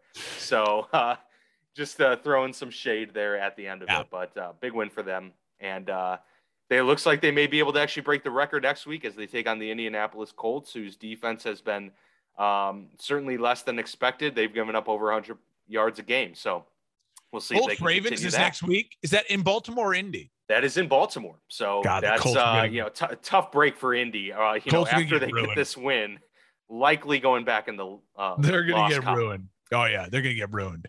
Now on to the most anticipated game of the week. Uh, oh. You know, proud of the season, the decade, whatever you want to call it. Uh, you know, Tampa Toms returned to Gillette Stadium as the Tampa Bay Buccaneers took on the New England Patriots it, it was a game that we both expected to be like more of a shootout and more of Tampa to just dominate, but instead it seemed like one of those games with like jitters, you know, getting to a lot of people. And then on top of it, uh, the, the weather wasn't ideal. So you kind of throw that all into it. It was a little bit of a sloppy game, but the Bucks pull out a two-point victory, 19 to 17 over the Patriots. Uh, Tom Brady didn't look particularly great. Mac Jones actually looked pretty good. Uh, helped lead the team, get them back into it later, but still showing signs of being a rookie quarterback. Uh, you know, some ill-timed throws, and uh, really another example of the refs having a rough day yesterday was you know that early call reversing a forced fumble that was absolutely a forced fumble uh, by the Tampa defense, but instead, you know, New England got the ball back. But anyways, uh, Tampa getting a two point win. So Tom Brady uh, getting that win over Bill Belichick in that reunion, so to speak. Uh, first thought was a it's a it was a great reminder to always check the weather before you place a bet. Yeah, I I had true. over a five and a half touchdowns total scored in that game. By like five minutes into the first quarter, I was, I was just swearing up a storm. I was like, I did not know it was going to be raining all bleeping game long, yeah. and that really hurt. That hurt. That hurt to watch. Uh, but I'll say this: um, to me, I just did not love at all what the Patriots were doing offensively times. The game was close. I mean, listen, they only ran the ball eight times for minus one yard. And I get it. Tampa's front seven and Vita Vea and Ndamukong Suh, massive. And I get it. The weakness for Tampa's defense right now is their corners and their and their safeties. They lost another safety last night. They literally signed Richard Sherman off the street. He's starting. That's how desperate they are in the back end of their defense. And that's not going to be good enough for them to win the Super Bowl. That I'll, I'll say it right now. Tampa Bay, I know it's still early, but they yeah, I mean, imagine beating that. Kansas City. Like, how, yeah, how are you? You've got to solve you, or you got to add if if you can only add like your D, your front seven's got to be so so good then, uh, which they're capable of doing. But that's a real concern if you're Tampa, the back seven. So I get it. That's the game plan. Saying, listen, they're weak there. We're just going to attack. We're going to attack. We're going to attack. But I I thought the game came down to the fact that you had a chance to win that game. It's fourth and three. It's a monsoon. You have zero faith in your quarterback to get that. I thought that's what the Patriots saying. I don't think there was because even if you make the field goal, you give Tom Brady 50 seconds and two touchdowns to win that game. And that would have been the storyline. And I mean, maybe you had faith all game long that you were stopping them. It was rain, defense, but I'm sorry, Bill. I think that that was a message from Bill to the to the league secretly. Like, I don't trust Mac Jones yet in that spot, fourth and three. Because yeah. if Tom Brady was the quarterback for the Patriots, then they would have gone for it. They would have gone for fourth and three and be like, "This, we're not kicking a field goal." You know, his career long, folk, the kicker is a 56 yarder, and that wasn't in a monsoon. Uh, you know, it just it didn't seem right. It didn't. It seemed weird. Overall, I thought the game was a lot of fun, though. It was pageantry. I loved Belichick and Brady getting the hug at the end. Reports are they talked for 20 minutes in the locker room. All that said and done, I love all that. I think the the that was the the more fun thing about the game. Seeing uh seeing the reaction, him doing the let's fucking go when he comes yeah. out in the in the in the Tampa, but hearing the crowd kind of react to it still. All loved, loved, loved all that. But I think this I think it comes down to if I'm a fan of a franchise right now and all the rookie quarterbacks. The if I, I'm concerned if I'm two of them, and I think it's crazy to say it, but I think it's true. I'm a little concerned if I'm a Patriots fan. I mean, you're watching. He has Mac Jones. I saw the stat today. Let, let me say it correctly so I don't blow it. For quarterbacks um, out of all the quarterbacks who've attempted passes of uh, multiple passes of plus 20 yards down the air this season, so the ball traveling over 20 yards, Mac Jones is fourth worst in the NFL with a 10 quarterback rating, a 10 quarterback rating. Oh, ahead of only Davis Mills, 5.4, and then Taysom Hill and Jacob Eason with zeros. That's not good. That is not good at all. And that and the and you don't think the Patriots coaches have knows that they understand that. And maybe they are just purely protecting him and it's all scheme and they're just protecting him. But when you need to win a game, and the Patriots need to win games, like that was a must-win game, like at home. You know, all the emotion behind it. You had the game in hand, and you don't trust Mac Jones in that spot. I think that does say something Mm-hmm. And um, and I think it'll be a little bit concerned. Now, the other one I'd be concerned about is is Zach Wilson. I'm still concerned if I have Zach Wilson right now. The interception, even though he did look good in the bomb, uh, but a lot of that's just the Jets organization. I'm concerned about too. Um, so it, it is. I think there's a little bit of bated breath worry. Again, I don't want to sign the sirens here, but you start looking at it. You say, if this is Mac Jones' ceiling, is you got to run a perfect offense, dink and dunk, and protect him. Look at all the great young quarterbacks in the AFC right now. Is he ever going to be better than Mahomes then? Is he ever going to be competing with Josh Allen in his own division then, who's throwing bombs and has got a rocket arm and is big and strong and tall and can move? Yeah. Like that's that opens up that can of worms when you don't go for it on that in that moment. Because that's what I start thinking about for the future for the Patriots with Mac Jones. I know it's one small yeah, moment, yeah. one small decision, but it leads to all those questions happening for me. Well, I think too, he's starting to kind of remind me a little bit of Jimmy G. Like maybe that's and just kind of who Jimmy he G. is.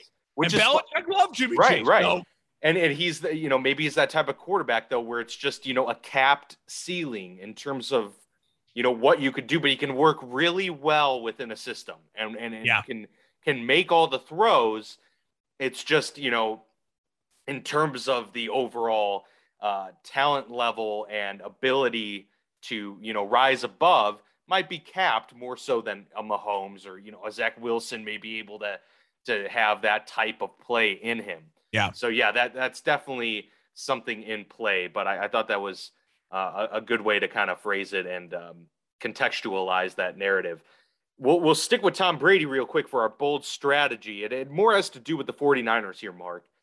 But we'll we'll kind of go with the the recent book that was uh, released. It's called "It's Better to Be Feared" by ESPN reporter Seth Wickersham, and a lot of reports have been coming out from the book about you know Brady and Belichick's relationship, and you know what was um, you know who was to fault, and you know what were the frictions. And there's been a lot of interesting stuff to come out of this, but one that that was reported on recently uh, regarding that book was that basically heading into free agency, Tom called Wes Welker, who's a member of the staff on the 49ers, and told him that he wanted to be a 49er, that his plans were set. If they would have him, he was ready to go to San Fran right then and there, move the whole family, ready to set up shop and play for the San Francisco 49ers. But instead, they declined and said they are fine with sticking with Jimmy Garoppolo, which is reportedly now uh, provided clarity on who Tom Brady was talking about when he made that infamous quote of, "Oh, they're sticking with that fucking guy." That apparently that guy is Jimmy G, and a lot of it's starting to make a little bit more sense now. But the bold strategy here, Mark, out of this whole thing is that the San Francisco 49ers said, "Nah, we're gonna we're gonna pass on bringing you in, and we are gonna stick with Jimmy G." It's a bold strategy, Cotton. Let's see if it pays off for him. And here we have it now. Tom Brady wins the Super Bowl in his first year and the new team. And Jimmy G gets hurt the first year. And, you know, second year now he's already hurt again. Uh, so it's kind of an interesting situation here where San Fran could have had Tom Brady. And, you know, how different would things have looked? It certainly would have been interesting to see. Instead, he goes to Tampa, uh, a history of losing, and uh, resurrects that franchise instead. Hindsight is so 2020. I don't want to roast the Niners on this because they had just come within Jimmy G three yards overthrowing uh, uh, uh, Samuel. Uh, uh, I mean, um, right. uh, yeah, it was, uh, it was Deebo Samuel, I believe. No, yeah. no, no, it was. Um, he's now on the Bills. Um, it was oh, was it Emmanuel Sanders? Sanders. That one. That's okay. Sanders. Yep. Sanders. Yep. That's literally overthrew him at three right. yards, and they could have won the Super Bowl. Yeah. So I don't want to overreact. They had invested a lot of money in Jimmy G. They knew they had two more years of paying Jimmy G last year and this year before they could really do anything with that contract, anyways. So that's like one of those things where it's like a single guy telling his buddy, he's like, I really want to date that chick. But it's like, well, yeah, that chick's married and she's saying no because she's married. Well, then it comes out to light maybe two years later that the guy she's married to was, you know, eh, uh, now he's got a gambling problem or something. He's gambling away their house and he's not maybe the perfect fit. Yeah. And it's like, see, I told you so. Right. Well, it's yeah. like, well, what the hell? How is this supposed You know, it's it, it's a lot more like that. So I, I'm not going to roast the Niners on that. There's plenty of other teams that also said no to Tom Brady in that free agency. Um, and who's to know, know, if San Fran would have been in a position to get a Trey Lance then? They probably no, wouldn't have been. And so now, then, not. then what's their future plans at that point? And I'll say this: I, I, the the best thing that comes out of that story, if it's all true, and and I don't really have reason to doubt it. I, I, I it seems as though from all the pieces coming out, Tom Brady did want to go to San Francisco. He basically put it to him: dump him. You can get me They said no. And he said what he said on the shop or whatever is you get to stick to that fucking guy. And I have no reason to doubt if that, that that's all true. But at this point in time, I will give a ton of credit to Tom Brady for basically saying he took free agency single. He took being single mm-hmm. really serious and said, I'm going to shoot my shot with my dream gal, the team I grew up rooting for. I grew up in that Bay Area and I love the Niners and I was Joe Montana's biggest fan. I was there at the catch. They've done the whole thing. We've seen it all uh, many, many times before. And so get kudos to him shooting his shot. The team just went to the Super Bowl. They had a guy under contract for a lot of years. They basically said, I want to come in and Mr. Steal your girl. But the girl said no. And uh, you got to credit to the Niners for sticking to their guy, credit to Tom for shooting the shot. But I'm not going to be too hard on the Niners. Yeah, no, it's um it's a decision that, you know, hindsight provides a little bit more clarity on than in the moment and uh, I agree. It's it's one of those situations where we don't even know what would have been replicated and what would have been able to to happen had that situation unfolded, but it is interesting to finally maybe get a little bit of clarity on uh, what some of those cryptic quotes were about. Uh, a fascinating book and um, fascinating reports there. Before we get to your Super Bowl plane, which we'll end the show on uh, for the most part, uh, I do want to go over some quick injuries. Yeah, um, David that, that happened because yeah, David we Montgomery. Have an update on him yet? All we know is that it's not believed to be an ACL tear. That's huge. And they are going to be doing further testing. Uh, that is a big thing because obviously running the football is the method for this team, and then go get Justin some Bryson DeChambeau steroids. Do whatever you got to do. find a way. Get my boy way. healthy. He looked but great yesterday too. He looked phenomenal. I mean, angry runner, a guy that fights yes, for yards. Great and, running uh, back. Yeah, you, you love him. So hopefully he can be back soon. Further testing awaits on that. Joe Mixon had a low grade ankle sprain, so he's kind of a week to week, but doesn't look like it's going to be too far. Uh, some of the other big name um, injuries, Jimmy G told reporters afterwards he'd be undergoing an MRI on his calf, and he said hoping it's just a couple weeks. Interesting that he was kind of putting a timetable on that. Don't know how much you can read into what he anticipates. Yeah. Now remember, um, he injured his ankle and he tried to play yes. on it, and that's when he had the really bad game last year. It was like three interceptions, really bad first half, and they had to bench him because he tried to go on it too early. I wonder if the worst thing Jimmy G could do in a lot of ways is because he's been playing well rush this back. Year, rush back and then put out more bad tape. There's going to be the free agency quarterback signing with Aaron Rodgers and possibly Jimmy G and these guys. There's going to be more of a market for them next year based on the fact that this upcoming quarterback draft class is very shaky. It is yep. very, very shaky. Spencer not, not Rattler, good. Sam Howell. I mean, this kid from Cincinnati very shaky. So there's not going to be a ton of jobs open, but he he would do himself a good favor to not put out bad tape. Absolutely. No, that that would be a huge thing for him to just come back when he's ready and when he knows he can, you know, compete be, be as close to 100% as possible. Yeah. Teddy Bridgewater goes down with a concussion in that game we mentioned. Drew Lock went in. He'll go through that protocol, so we'll kind of see. Uh, it's up in the air whether or not he'll be there next week uh, for the Denver Broncos that's where the you know that'll change up kind of how the Steelers play too. So be interested yep. to see kind of how that unfolds throughout the week. And finally, uh, Washington football team guard Brandon Scherff, one of the best in the league. Yeah, he has an MCL sprain. He's going to be out a couple weeks, two to three at most. That hurts. Tight end Logan Thomas is week to week with a hamstring there for Washington. They can't keep tight well. ends healthy in Washington. I don't know. Uh, yeah, with the Jordan Reed and, oh, and yeah, everything. Yeah, it's it's been tough for sure. Um, but that kind of does it for for the injuries, at least the high profile ones. Mark. So I'll give the floor to you here on your Super Bowl plane. Really excited to get this thing off and running. Yeah. So year two, the Super Bowl plane. We're kicking off here after week four. So what we'll do is week by week, I will tell you where the plane is leaving from, where it's landing as it's making its way to Los Angeles for the Super Bowl. The idea is a little bit more of as opposed to doing a power ranking one through 10. The idea is I'm kind of giving you more of tiers or classes. So, you know, if you're in first class, your teams, I believe right now, you can win the Super Bowl. Uh, business class or teams right now that I believe are playoff teams that could be real noisy in the playoffs. And then I have a third category. It's called standby. And throughout the season, I'll tell you who's moving, who's out of it, who's where they are. Uh, and uh, and standby are teams that I'm, I'm just really fascinated with right now that I think uh, I just need to keep seeing more of to get more clarity on them. So uh, let's start with first class. That's the easy one. Three teams from the AFC, three teams the NFC. Uh, the Chiefs, the Ravens, the Bills. Those are the three teams in the AFC right now that I feel confident saying I think I could see them winning a Super Bowl. Uh, the Ravens, obviously playing great football, won three in a row. Lamar Jackson, MVP, running the ball still really, really well. They're figuring out the running back committee. Latavius Murray, 58 yards, a touchdown. They can get him going. Uh, that's, that's going to be huge. The Bills, obviously, again, won three in a row after the week one loss.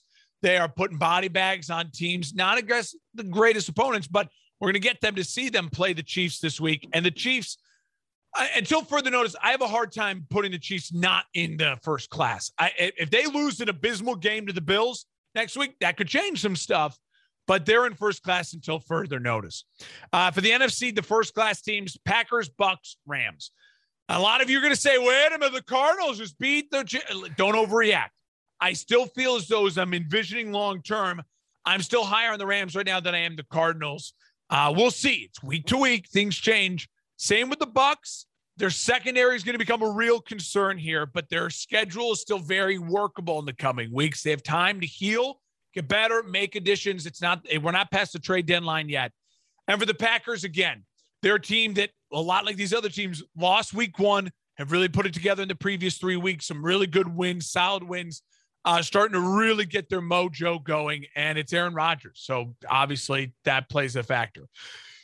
Business class, again, three teams in the NFC, three teams in the NFC. Didn't do that on purpose, just kind of the way it worked out. Business class NFC teams, these are teams that, again, I feel are confident in the playoffs right now, could make noise in the playoffs, but I would be a little shocked if they end up in the Super Bowl. Cowboys, Cardinals, Seattle from the NFC. Don't want to spend too much time on either of them. I think you know why I feel this way about them. The, the Cowboys could be the one seed in the NFC with the way their schedule's working out. So I don't think they're a Super Bowl team because I just think the defense is still too young. And I just don't trust Dak Prescott yet 100% to be Super Bowl, carry the team to the Super Bowl. Uh, Cardinals, I, they're so close to first class. They have they they can they are the seat or they see first class and the like they can reach the curtain. Yeah, the curtain keeps wobbling open and Patrick Mahomes keeps swatting it closed because they're at the back of, uh, of first class. It's really, really close, but I, I just need more. I just need to see more time. Uh, and then for Seattle, obviously, Russell Wilson is the reason why they're in business class. Browns, Chargers, Raiders are the teams in the AFC. Chargers and Raiders, little cop out. They play tonight the winner of this game will be firmly in business class. The loser will be in standby. Uh, but until that happens, till the game happens, I, I just don't can't. I, I don't feel strongly enough about either to put ahead of the other one. And for the Browns, offensively, they worry me. Baker Mayfield, I mean, 14 points. They, you, got all the talent in the world in that offense. I know you're missing Jarvis Landry, and he's a huge component, but that's the reason they're not in first class right now. Finally, stand by two teams from the NFC, two teams from the AFC. Uh, and so if you're counting at home, you do the math. I got uh, I got uh, 16 teams total, and only 14 teams make the playoffs. So I'm kind of giving my idea of who I think is going to be in, who I think is going to be out at this moment. Standby is the uh, 49ers and Panthers in the uh, NFC. Still very high in the Panthers. 49ers right now. Um, I, this is going to be very interesting with Trey Lance. So much going to depend on can he keep them afloat uh, or can he explode like we saw from Justin Herbert? Cannot wait to watch the next 49ers game. And then uh, for the AFC, it's the Bengals and the Broncos, both three and one. They're in good positions right now. I don't really know where their future goes. I'm very high at the quarterback position in the Bengals and nothing else, really. Uh, offensive weapons I like for the Bengals, but shaky on the defense and offensive line. The Broncos really high in their team. I don't know what to do with the quarterback position, though. So they're kind of opposite. If you put Joe Burrow in Denver, that's a playoff team. That's like a business oh, class yeah. playoff team. So it's it's kind of you know a, a, monster mash of that. So they are on their way. They have the flight is off. They're landing in Atlanta next week. I'll tell you, they'll be taking off from Atlanta where they're going to next on their way to a lot of connecting flights. A lot of connecting flights to get to uh to get to LA. They won't be in LA until Super until the playoffs start. Yeah, so, it's a long flight. This is long, long flight. A lot of They're out of vacation Florida, time though. being used. They're out of. Florida and they're not going back to Florida though. Spoiler alert. Uh, the East, a lot of connections in the East Coast and the Midwest to get out to LA. Uh, so I'll, I'll fill you in next week with who moving shakers, movers, who's in, who's out of the uh, Super Bowl plane. Awesome. Wow, very good. Love that. Um, do we want to do any Monday night? I, I know by the time people are watching this, it's already gonna. There you go. Yeah. the Chargers. I think the Chargers win this one too, and I, I think they um they kind of expose uh At the home. Raiders, especially the Raiders defense there. High score. Uh, and then Thursday night, it's Rams at Seahawks, a fascinating one. Oh, any that- any quick thoughts on that? night? Yes. Yes. Rams at Seahawks. Go Yep. Hawks fly. Seattle. I'm still go. high on my Seattle pick to win that division. So if, if that's my, I can't get overworked. I got to go back to that. I, I I just firmly believe when you get to division games, Russell Wilson's the separator for a lot of these divisional games.